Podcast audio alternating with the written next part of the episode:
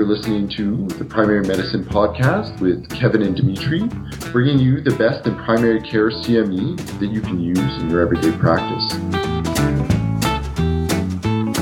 Hello, everyone, and welcome back to the Primary Medicine Podcast. Uh, my name is Dr. Dimitri. It's podcast number 65, and we have Dr. Milo, who's back from his long hiatus. Welcome back.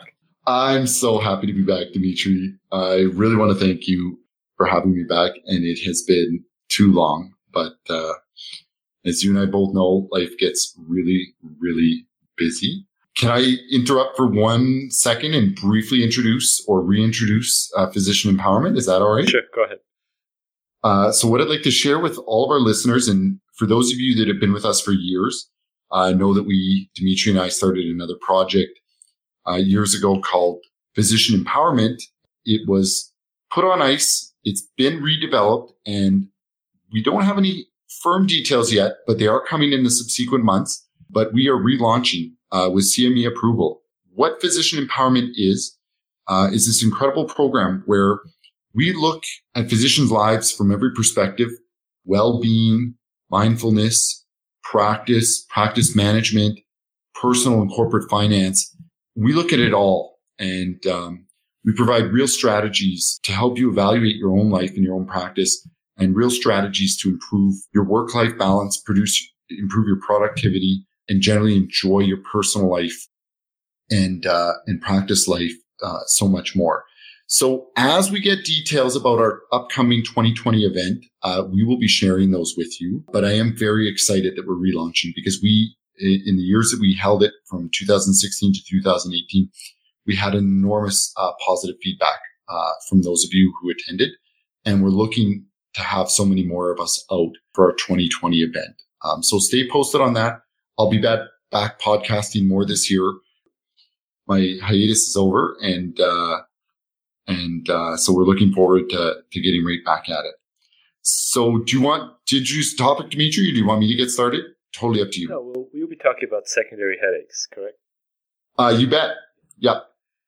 Sure, go ahead. Actually, it's interesting because I had a case. I might run it through you.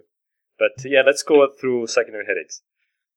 Why don't you take me through your case? So we'll bring it up as an introduction, sure. and we'll go through secondary headache. Uh, so this is a 50-year-old woman who's never had a headache in her life, coming into my office, complaining of intense headaches multiple times a week that wake her up at night. There's a couple of red flags there. And the big one is which one, Kevin? It's the that she's it's a new onset in a fifty year old. Yeah. Yeah. Yeah. So change in course, age over fifty, nighttime headache. A lot of red flags there. And and because I guess the definition of a secondary headache, we, we should define it. The primary headaches we're talking about migraines, tension headaches, cluster headaches. The secondary headaches are there's a pathology happening inside your skull, mostly, or the optic nerve and that's why it's more worrisome. Yeah. So when you hear secondary headache, you think scary headache because that's how I think. Mm-hmm. Um, I looked up a little bit of data on this and uh, headache is an incredibly common presentation to emergency departments, somewhere between two to four percent of all emerge visits. So, you know, four percent of you know practice in community emergency medicine is going to be headache. So we see a lot of it. And I wouldn't be surprised, Dimitri, if it's similar uh, numbers in primary care. You probably see a lot of headache. Most of us see a lot of headache. So the key, you know, when evaluating your patient that's presented with a headache is to rapidly determine whether this is a primary headache versus a secondary headache. And so Dimitri alluded to primary headache, and I'm not going to go through that in great detail. Those are, you know, things like your cluster headaches, uh, migraine headache, tension headache, um, and a number of other conditions. But those ones aren't a true emergency or urgency the way secondary headache is. Because in that, this case, the headache is the symptom. You need to find the diagnosis. So let's just go through in a really simple way. And I'm not, this is by no means comprehensive. So please, please, please when you're done this podcast and you want a deeper dive, open up a textbook, have a quick read on some of these topics. Um, so you get a deeper, better understanding of it. But I want to give you the flyover. I want to give you the approach. um, to the secondary headache. So you'll get a patient that will come into your practice, into the emergency department, and she or he may be there for a number of reasons. They want to know what's going on with the headache, why they're having it. They may be there for relief. We get patients that come in and they say, this is my usual migraine. I've tried all my typical migraine treatments at home. They're not working. I'm just here for relief. And we give them what's called the migraine cocktail and, and they do better. But you're going to get patients who come in saying, I'm just here for headache relief. But it's still your job to make sure that that headache isn't a secondary headache because they may walk in and, and you know, minimize their symptoms or be that stoic type of personality where they go, no, no, no, I'm just having a bad headache. I just need some, you know, treatment and I'll be on my way. And it's your job as a clinician to stop and say, okay, yeah, but doesn't sound like you get a lot of headaches or it doesn't sound like this is typical for your usual migraine pattern. Do you mind if I ask you a few more questions about that? Because your goal is to take that deeper dive and make sure that you're not simply treating a headache that is a secondary headache and having your patient uh, walk out with a with a missed severe diagnosis.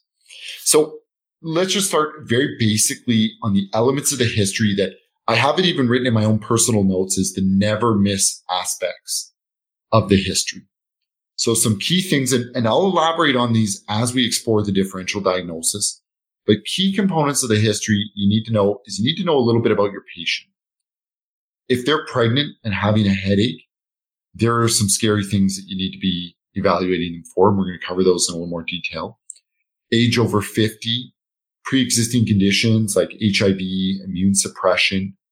If they're presenting with a headache history that's sudden onset, peaking in less than an hour uh, from when it when it started, or complaining of focal neurological symptoms, the patient tells you there's something off about this headache. It's worse. It's longer lasting than I've ever had. It's more intense. It came on more suddenly. All those things should be triggering you to evaluate uh, this patient's uh, presentation on a deeper level. If they're um, describing uh, trauma, you may be looking at a concussive process in someone who's young and healthy and had a relatively minor mechanism. But don't forget that they can have traumatic intracranial injuries, everything from an extraaxial bleed all the way down to intraparenchymal hemorrhage. And you want to pay particular attention to your patients over 65 with minor head trauma or those who are anticoagulated with minor head trauma. And there, there's some great literature out there about uh, various CT head rules in the emergency department. I'll just leave you to read those. But again, just to go through it, there are patient specific factors like pregnancy, immune suppression, HIV status, age that you need to be aware of, demographic elements. There are elements of the, the story itself, whether it's infectious symptoms, B symptoms from a cancer, sudden onset focal neurological complaints, or just they're telling you it's something different than my typical headache, or it's exertional, or some concerning element along those lines. And then I go through the same sort of physical examination process, which is a look at their vital signs, big ones being uh, the absence of fever, the absence of very elevated blood pressure.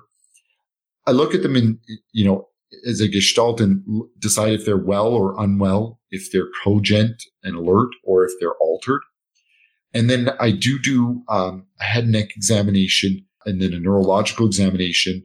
The other things you want to focus on particularly are nuchal rigidity. If they're sick, like looking unwell, looking septic, you want to make sure that there's, you're not missing a rash, sure that they're not reporting a rash to you. And then if you're concerned about intraocular pathology, you're going to want to do an ocular examination looking for papilledema, or if they're describing, you know, amaurosis fugax, you worry about uh, stroke or dissection. So as we go through this, I'm going to take you through my own approach to secondary headache and the things you can't miss. Now, everyone's kind of got their own, you know, trick or way about it, but I, and you know, maybe hopefully those of you who are driving to work or you know, listening to this, uh, you know, try to visualize this. But my differential when it comes to headache is I actually use an anatomic approach. So let's go through the anatomic approach to the differential diagnosis. Um, so if you imagine your patient sitting in front of you, and you want to determine, you know, is there a secondary headache to be concerned about? I actually start in the space around them. You know, I'll ask questions around carbon monoxide poisoning. Were there other people in the house that had the headache? Did it get better when you got outside? Was, you know, were any pets in the house sick when you were having your headache or anything along those lines? And this is by no means, please, this is by no means comprehensive. I would encourage you all to, you know, take a deeper dive, read up on each one of these. But as you move into the patient's body, before you even get to the head and neck region, look at their blood pressure.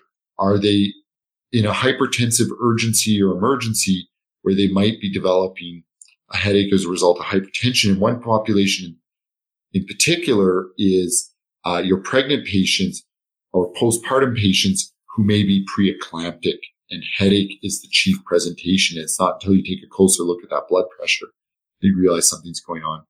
But be careful with blood pressure because this is a bit of a chicken and an egg. Is their blood pressure high because they're in pain and having a headache and distressed about it? Or is their high blood pressure causing the headache? In the vast majority of cases, it's the former and not the latter. Usually the, the blood pressure elevations that you see are reactive to whatever underlying process is um, driving their pain, be it a primary headache or a secondary headache. And remember that, you know, you don't want to necessarily be reactive either. Like in the emergency department, I tend to treat the patient's pain, reassure them. Maybe we'll turn the lights down a little bit, see if that blood pressure just resolves on its own without any aggressive treatment, because it often will.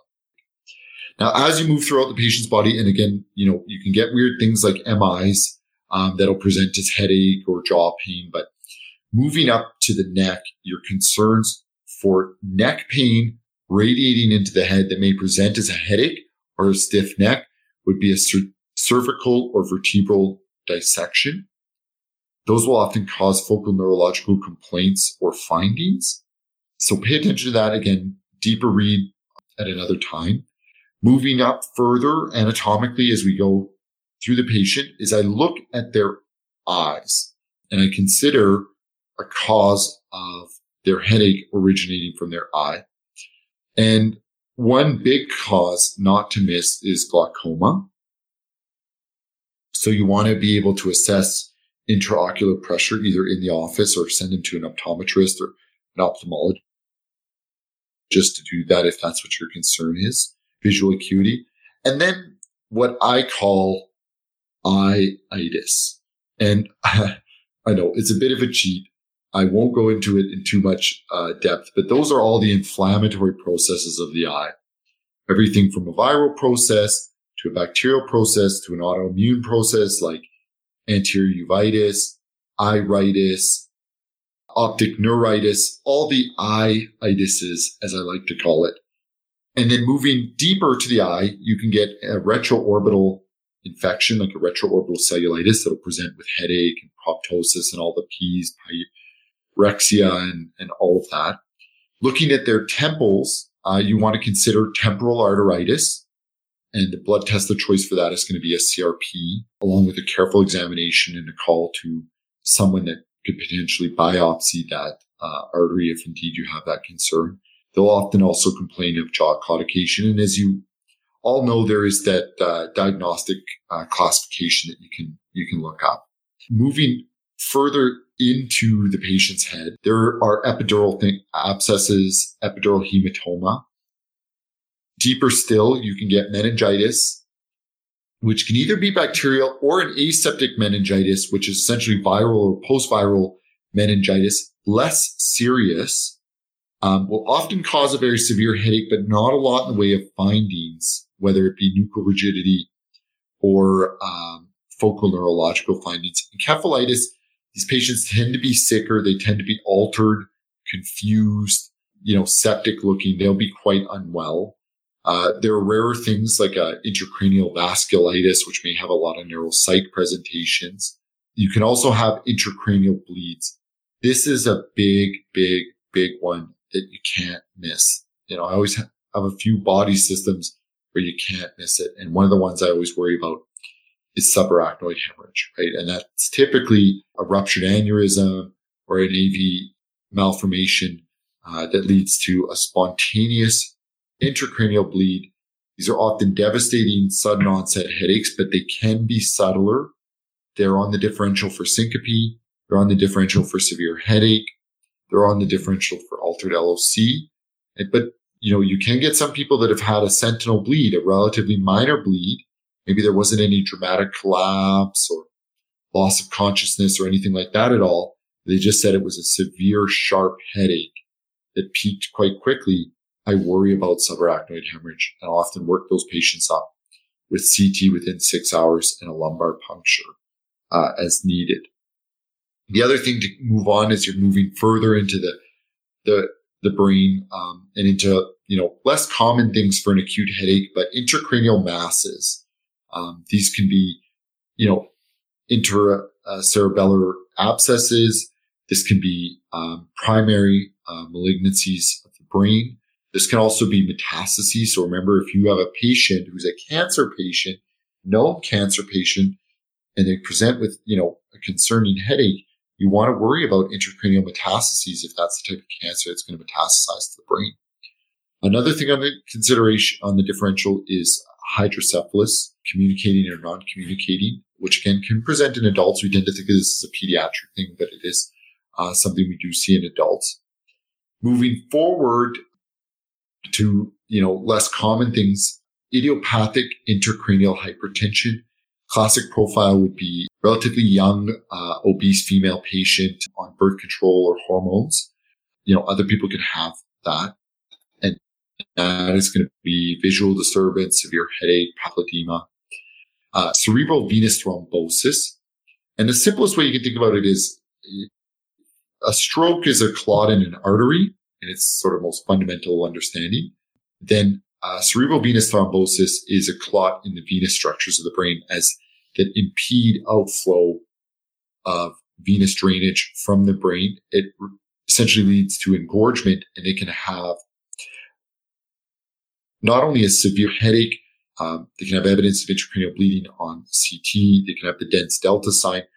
They can also have an interesting presentation of crossed neurological signs. As we know, typically stroke and a lot of, you know, unilateral, you know, a lot of intracranial processes cause unilateral focality, but this would be crossed signs um, because again, it's this diffuse engorgement of the venous structures of the brain. That was my own approach. Everyone has their own way of covering differential diagnoses, but that is, like I said, an anatomic approach where you start just outside of the patient thinking about their environment, carbon monoxide poisoning or other noxious substances, and then just moving inward, blood pressure, ocular causes, extraaxial things, intraaxial things, and then, you know, some rarer conditions as well.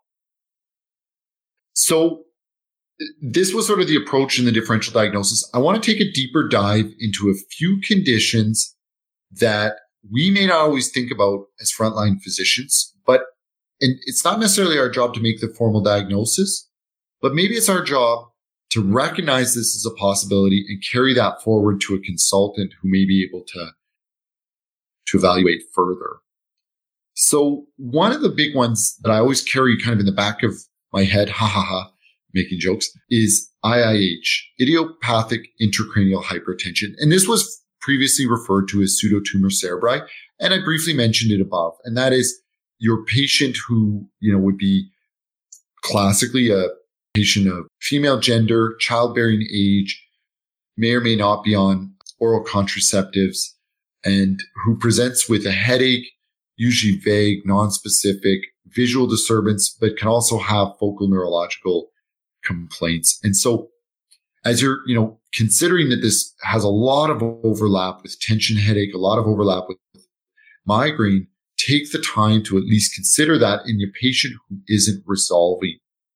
Uh, the patient who, you know, either you treat and you get some temporary relief, but they keep having this persistent nagging headache or this headache with visual disturbance and it doesn't quite sound like the scotoma of migraine, then, then really do stop and consider the possibility of IIH uh, in your patients. And, you know, and again, it can be useful to really tack down those visual disturbances, perform a careful ocular examination, even if you can't see any clear papilledema, but make sure that, you know, that you're not missing, if you're considering migraine, make sure that it's truly binocular phenomena. scotoma and not a monocular visual disturbance that might be linked to an ocular pathology like temporal arteritis, IIH, or uh, as I rather crudely call it, itis or glaucoma.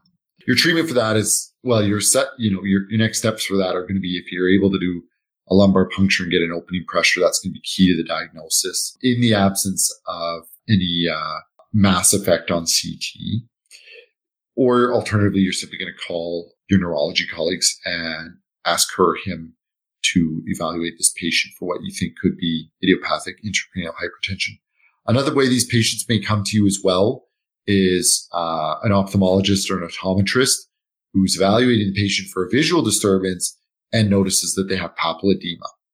Um, this is going to be another thing where they may call you and you're going to have to quarterback their care and their referrals.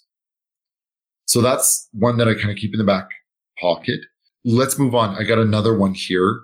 And these, again, eh, tend to cluster in female patients, but you don't want to overlook them. And I think it's all too easy to make the presumption that your patient is suffering from migraine or suffering from tension headache or, you know, it's always, you know, something benign when in fact it could be something more serious. So the other big one that I always think about, especially in my patient who maybe is a headache sufferer, maybe they're a bounce back, you know, they come back to the emerge a few times in a row. I start to ask myself, could this be, or they have a history of, you know, prior uh, hypercoagulability. Um, I consider uh, central venous thrombosis, and especially in my female patients who are, you know, pregnant or po- immediately postpartum.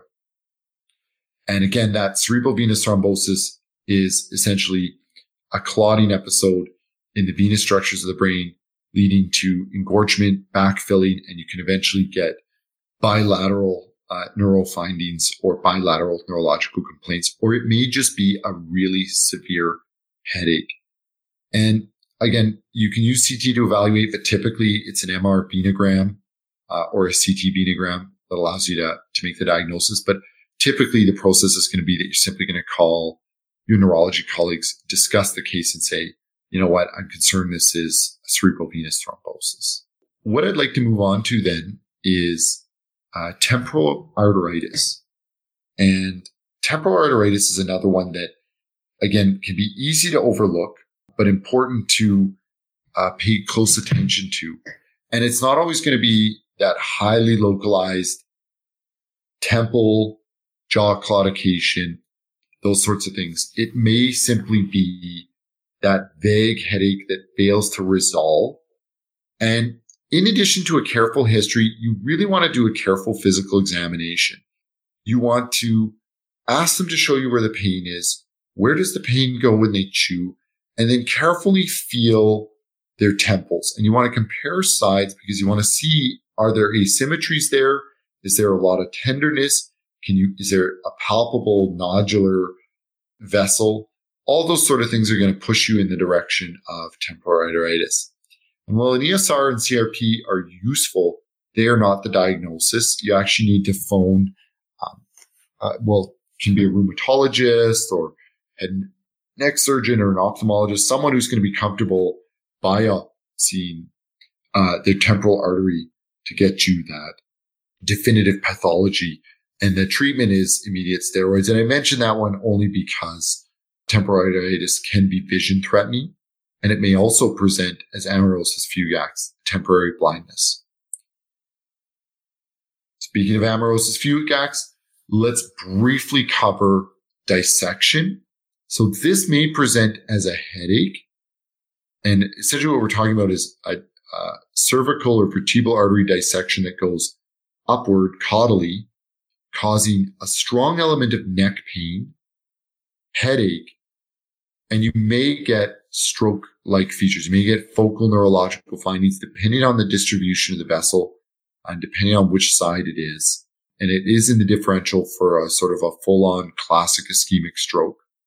They may also present with Horner syndrome as well. What is it? Miosis anhidrosis ptosis, I believe, MAP. So at that rate, I think what I'm going to do is just briefly summarize the key points here What I'm going to do then is just go ahead and summarize everything. And essentially it's this. When you're evaluating your patient for headache, strongly consider the fact that this could be not a primary headache, but a secondary headache. The key to picking up on that is to number one, have a very broad differential. You don't necessarily have to go pursue every aspect of this differential, but you want to consider that the differential very broadly. And again, just re-listen to that differential or, or, have a good read on a great article that might supply it or a textbook, um, but have a broad differential for secondary headache. Perform a very careful history, taking into account the big ones that I highlighted earlier in this podcast and don't miss sudden onset. And I'll often push my patients on that a little bit. You know, if they say it was sudden, can you tell me what time it started? Can you tell me what time it reached its maximum intensity at? And that'll allow you to, to, to move away from a, a potentially vague word because sudden might mean, you know, it peaked at three hours. Sudden might mean it peaked at three minutes. So, you know, asking your patients to provide a time course is really, really helpful. You don't want to miss an infectious process or a cancer like process. You want to do a thorough physical examination, including a close head neck exam and including an ophthalmologic exam as you see needed. Okay. If that's where they're localizing to or they're having visual complaints, it should be followed up with a, uh, a careful visual examination. The other key bit of wisdom I'll share is to think about your bounce back patients closely. The ones who keep coming back. It's not getting better. It's not getting worse or the treatments provided are only providing or only, you know, giving them temporary relief. You want to strongly consider could this be an underlying secondary headache? And have a low threshold to call a consultant for support if you need it. All right. So with that, I think I'm going to wrap it up. Uh, Dimitri, unless you have any other questions, it's been an absolute pleasure to be back on the podcast. You know, I, I absolutely love it. And we're so excited uh, to be relaunching Physician Empowerment. Thank you so much. Thanks for, for dropping by. This was excellent.